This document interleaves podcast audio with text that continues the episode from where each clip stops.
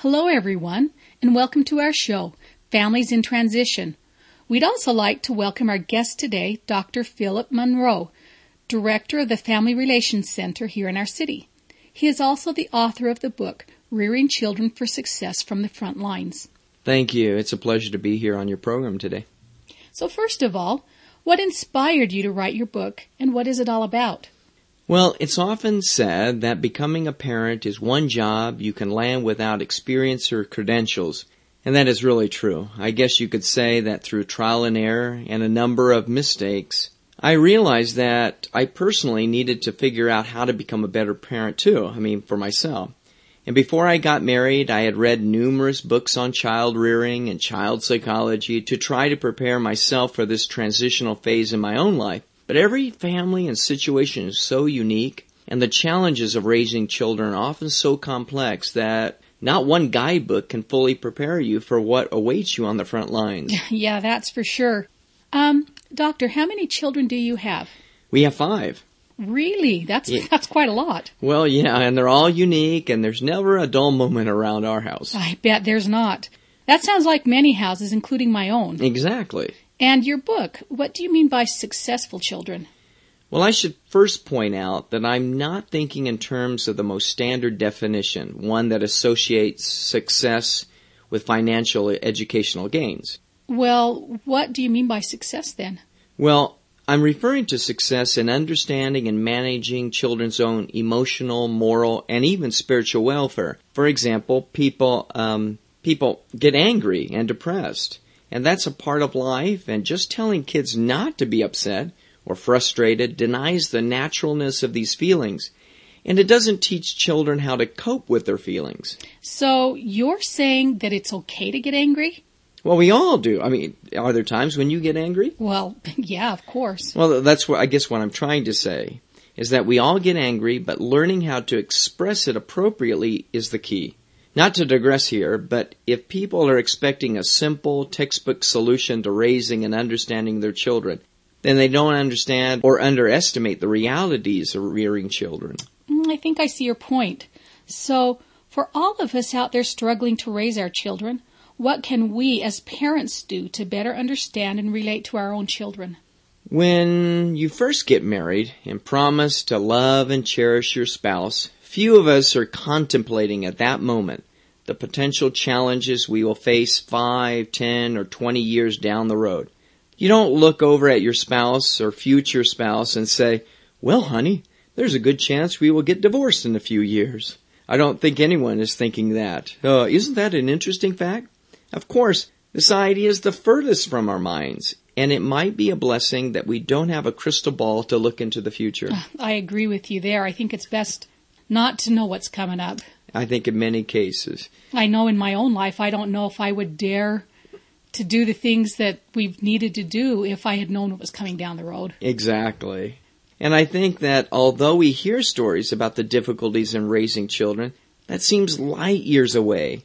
And we would rather not contemplate on that, well, I think on our wedding days. However, we must face the realities of life sooner or later and having some skills in your, let's say, emotional toolbox might provide us with the emotional, physical, and spiritual strength later on when we really need to draw on it. Like when, for example?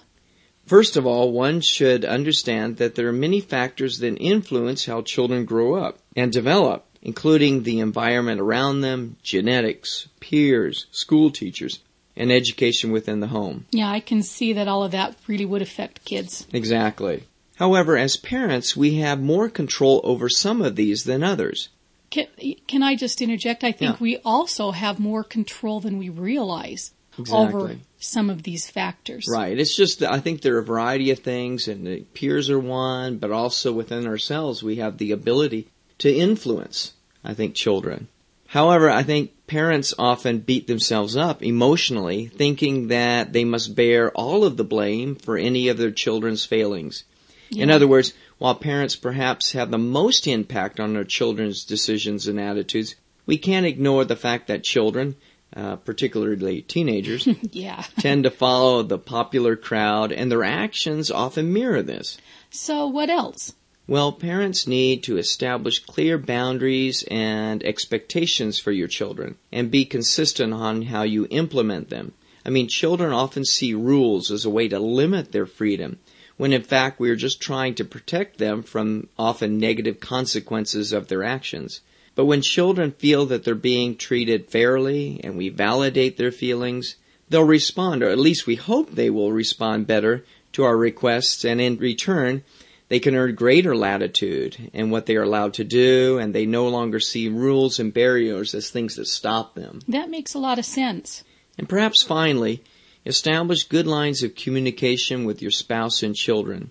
Being open to their ideas and lavishing them with specific praise often will build reserves in their emotional bank accounts. And doing this will foster perhaps positive relationships with them. And also telling them you know how they feel, and this is a common mistake that I often make.